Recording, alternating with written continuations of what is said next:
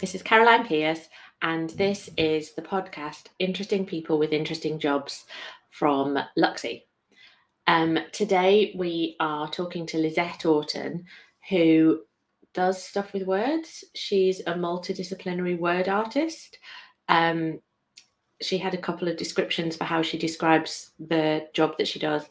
Um, and she talks a bit about her new book. She talks about a bit about herself as a freelance artist and how she runs her career and has some really useful, in my opinion, tips on managing your finances and managing yourself like a business um, and how how you can be an artist successfully um, so i think it's really interesting for anybody to listen to lisette is a dream to chat to um, and her new book is beautiful so i hope that you enjoy the podcast music is by Roma Yagnik with technical support on the podcast from Jason Berge.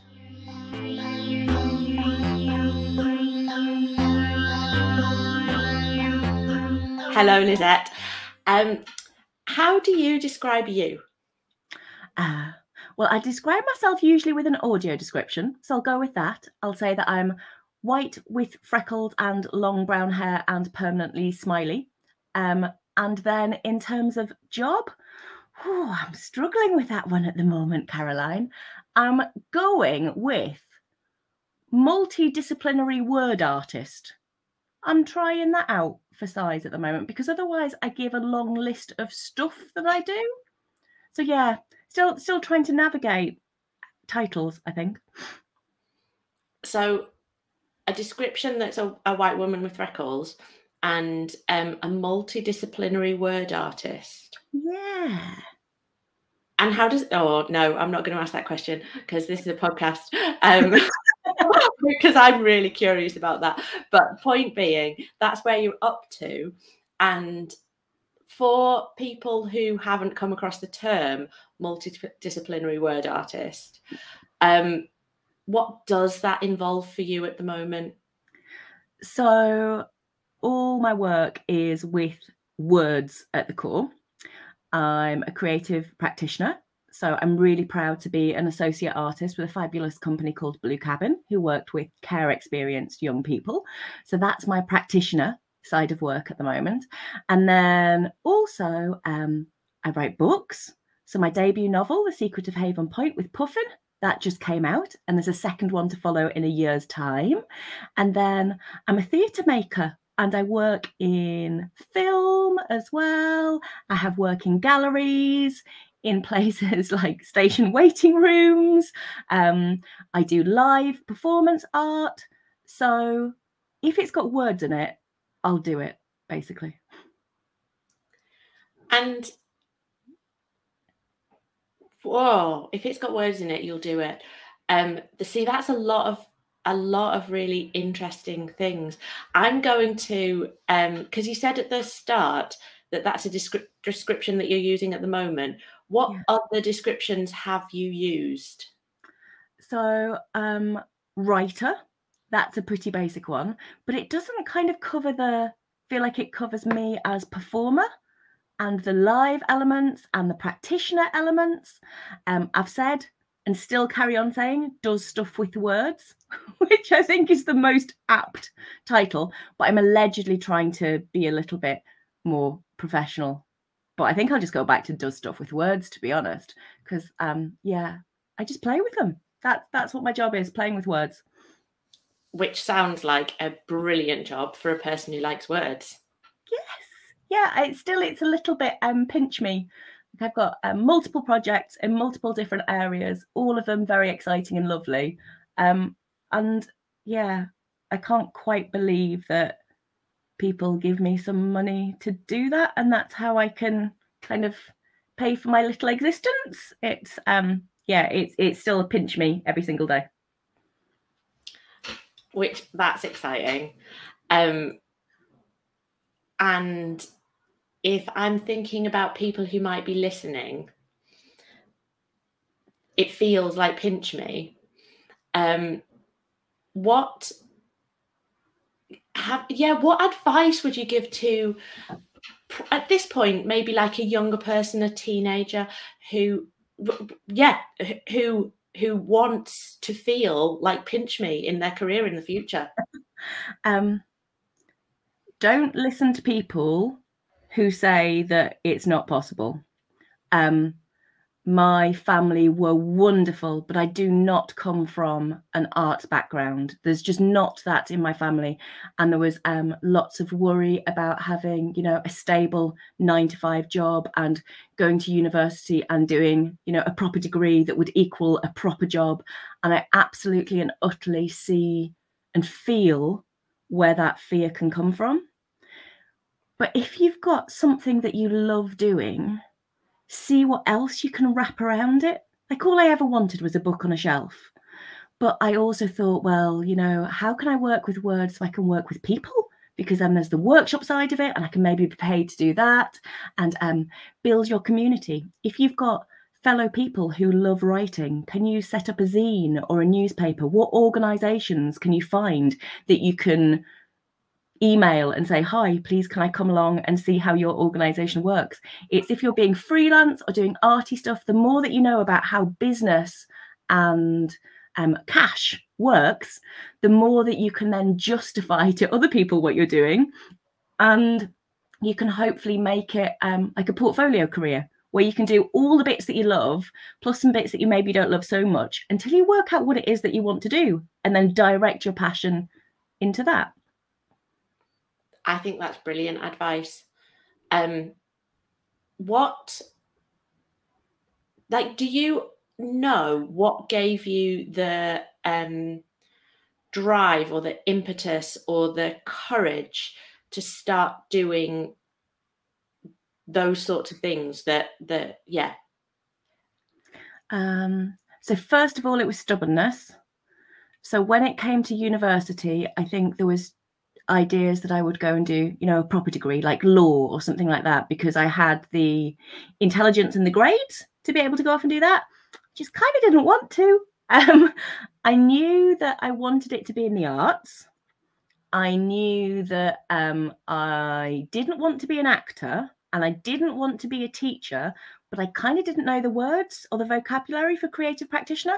So I went and did a degree that allowed me to work in prisons and schools and places like that. So, but to get on that, that was just blatant stubbornness to get that past kind of family and people like that. After that, there's like a before Lisette and an after Lisette. Um, impairment struck.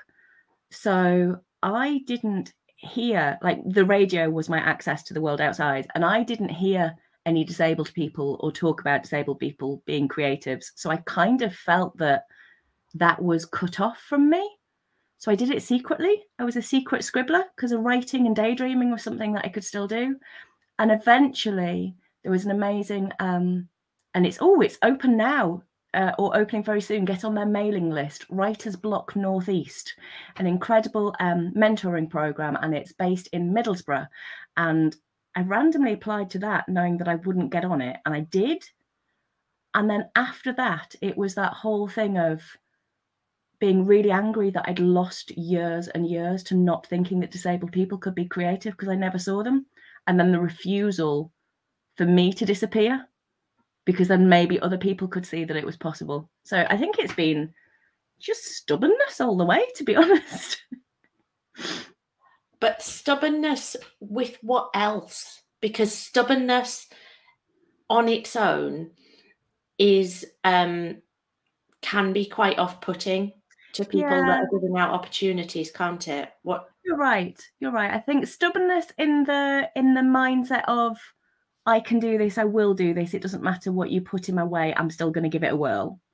But um I'm like kind. That's like my main thing. So stubbornness and kindness. I've got massive amounts of curiosity. I'm curious about how the world works, how people work. I want to kind of like find out all about that stuff. So I've got that. And absolute passion. I just, I really love words. So I had a part time job in a jewelry shop and I learned all about the different stones and the different methods, and I learned how to design websites. I did that on my time there. Um, everything was just this passion of, I really think that maybe doing something with words is possible. So I'd I'd like to, and if it wasn't my job, I'd still be playing with words now. So it just feels feels really bizarre that like hobby is job, but just find the thing that you love because life's too short otherwise, and then just go for that. Yeah. So find the thing that you love, go for that. But the thing that you said before, I think is really vital and sometimes gets missed out of that conversation. Like, understand how the world deals with business and cash and yeah. understand how you can bring together that thing that you're passionate about with how the rest of the world values things. Yeah. Because um, I think personally, I, I come across a lot of people in arts saying, "Oh, I do it because I love it," and mm-hmm. a lot of people outside arts therefore dismissing the value of the work. Yeah. Um, and um, yeah, I think you pointed out both sides of that. Yeah, yeah, you've got to, and it's the thing at the moment where there's loads of stuff which really annoys me. Um, just beyond is the whole, you know, like work for exposure. Well, that's lovely, but an electrician wouldn't do that or you wouldn't have um like you i can't go to marks and spencers and say well please can i have this sandwich? And i'll hold it up all the way home on the bus so other people can see it. It just it doesn't work like that. So if you find a community that can say i charge x this is the going rates join a union that will tell you that who will help you with contracts all that kind of stuff. Art is wonderful and gorgeous and lovely but if i need it to pay my bills i also need to run it as a business too. Yeah. Yeah you've you've absolutely got that that nailed bit and it can be run as a business. I suppose that that's one of a um yeah yes you're a like hugely successful writer and you're a really high profile and successful disabled person who is making creative work but there's also that thing of going you're a very successful like business person that isn't often the story that gets told um and possibly yeah po- possibly is the story i want to to highlight to go actually you can do this but as long as you see it as a business. Yeah i think there's um quite a bit of shame embarrassment stuff like that talking about finances. One of the first things i did when people um asked me stuff about how I organize stuff because I have the most amazing spreadsheet in the universe. I have a filing system. So my, I'm, I'm not the kind of person who puts my receipts in a shoebox and waits for a week before tax is due. I keep up with it every week. I have a system because my brain likes systems and it's the way that I function in the universe. But it also means that I know exactly where I am. I know what's coming in. And when you are freelance, it can be really hard because you might have a month where you get quite a bit of money in because of the way that things fall and then you might have a couple of months where no money comes in because of the way things fall. So i worked out that i needed to work out kind of an average. I needed to pay myself a wage. I needed a business account and i needed a personal account. I needed to put aside money for tax. And what i try to do now is put aside 30% of every single thing that i earn. As soon as it comes in 30% goes into a savings pot. So then what happens is i have a little bit like left over at the end when I've paid my tax. And that can go for professional development, it can go for a new laptop, it can just go, I'm going to take a week off and just lie down for a bit. Um, I think. I think we have to think more like that. And then when people have asked me how I've done it, I've shared my spreadsheet and I haven't taken the numbers out of it because I think they should know what I'm charging. So then maybe they should do too. Yeah, or come back to you and say, why don't you charge more for that? Yeah, yeah, exactly. Exactly. If we talked more about that, then we'd have less organizations and people and things being able to take the mic because we'd all have like a standpoint of no. And I know there's that thing of, well, if one person says yes to cheaper, but if we all didn't, then maybe we'd have more more kind of power. Yeah. And um and also acknowledgement of experience and stuff because i think that's one of the challenges with um, like union rates and standard minimums and that sort of thing which often happens in the arts they go oh a day rate is this and you're like well Joe Bloggs who's just graduated from university at 24, says, yeah. Oh, I have to charge that. And yeah. like 30 years down the line, somebody else is also being told they have to charge that. And you're like, mm. Actually, probably neither of those things is true because yeah. the benefit that each is bringing versus getting. But if we had more open conversations about it, then, um, yeah, I was talking to some some producers recently who who were really apologizing for their day rate. And i thought they were charging an absolute fine amount because of the the level at, at which they were and the amount they had still to learn. I was like, like how how have we got to a situation where really new professionals are apologizing for their day rate because they're not charging enough but that's what they can get. And i'm like ah. Yeah. yeah it's just so messy isn't it? I think i mean the i really like in terms of um uh, like the artists union their um, their pay scale for day rates is really good in as much as it takes into account far more than any other unions and bodies of work that i found. That thing of newly graduated to five years experience or 10 years experience or doing whatever and i love that and i think it's great um, but i think there has to be more scope in things with organizations and people along the lines of um, like my brain is really unique and the way that I look at the world. So if you want to work with me, you can't work with anybody else. It's going to have to be me. And therefore, I can't work with somebody else. But I also need to rest the day afterwards because of the way my body works. So actually, you might only get me for one day, but you're going to probably have to pay me for two. And it's all those nuanced conversations that, especially when you're new, can be really hard to bring up, especially when you think that the answer might end up being no. So what I tend to do is I say I say what it is and why. If they then come back to me with, well, we can't, but we can do this, sometimes I will agree because it's either a strategic role or it's a charitable choice or it's somebody that I really want to work with. And I will agree to whatever they're offering. But on my invoice, I will put what the price should have been and then underneath the discount and the reason for why. So at least if some other artist is coming along after me, they're not going to be expected to work at that lower rate and there is no precedence for a lower rate. That's my personal choice then. Yeah, I just think that's really good practice. We should get the Lisette Auton toolkit for being a freelancer. oh, I'd so love to do that. It would have spreadsheets and all sorts. I'd be oh, just in the element. Like, yeah, I'm yeah, might come back to you on that. Um, I'm going to ask more questions. Um, oh, we've asked. A, I've asked already a little bit about advice that you would give to other people, but is there anything specific, I suppose, that you advice you would give to either a young person or a career changer, somebody who's at a point in their career where they they're sort of done with what they've been doing mm. and they're interested in in doing something else. And I suppose I come across a lot of people who think they have to go back and retrain, they have to go back from the, to the start. And I just mm. wonder um, if you've got advice, if, if if someone was asking you for advice from that mm. standpoint, what you might say. What's your dream? What do you want to be when you grow up? Like if there was no barriers to that, and um, be that financial or caring or any responsibilities or current job, what do you want to be when you grow up? And then do loads of research around what that actually is. Because, in terms of like, if you're going to start out and be a writer, lots of that is not writing unless you have a big um, financial buffer to allow you to take a year off and just write and things. And that's not something that I had.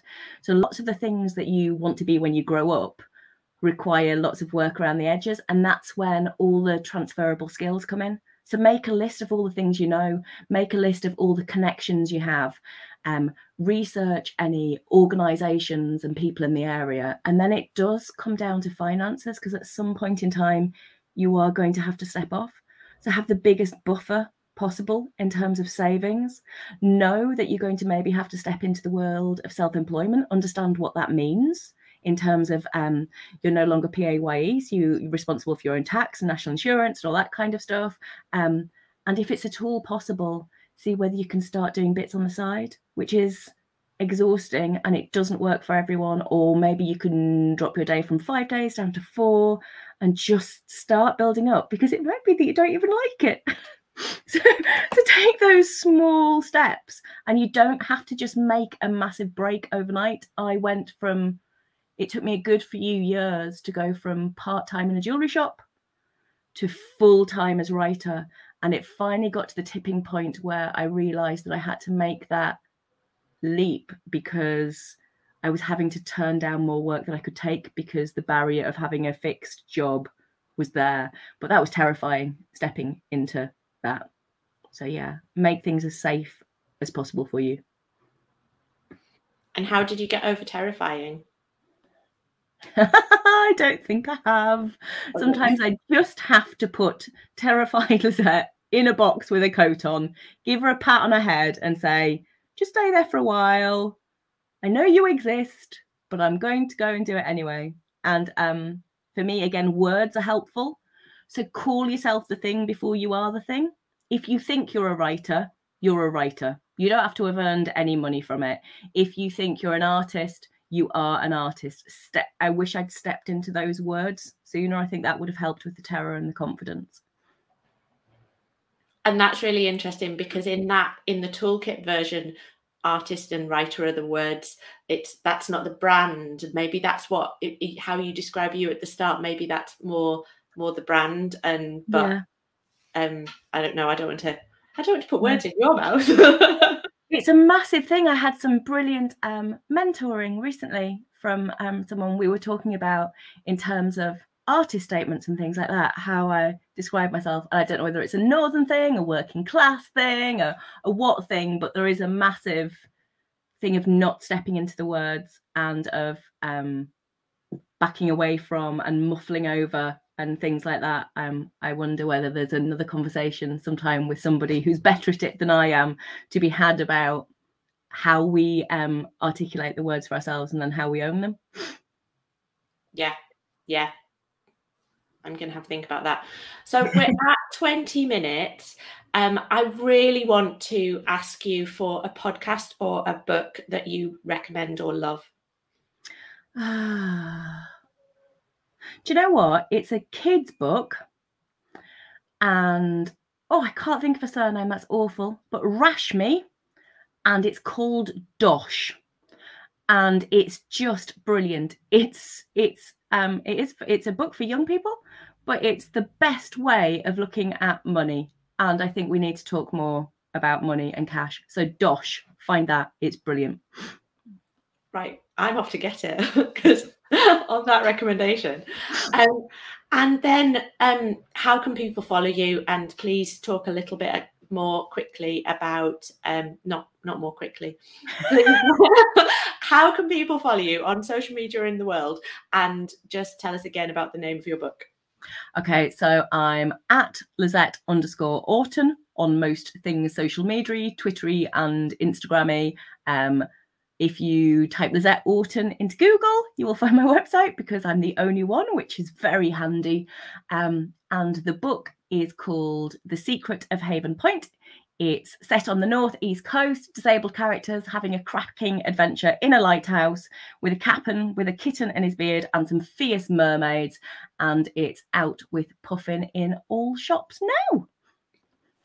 Which is so exciting. Thank you so much, Lisette. It's been so lovely to chat to you. And I hope everybody else, uh, yeah, I hope some people listen and that they really enjoy it. Brill, thanks so much, Caroline. You're an absolute star. Thank you.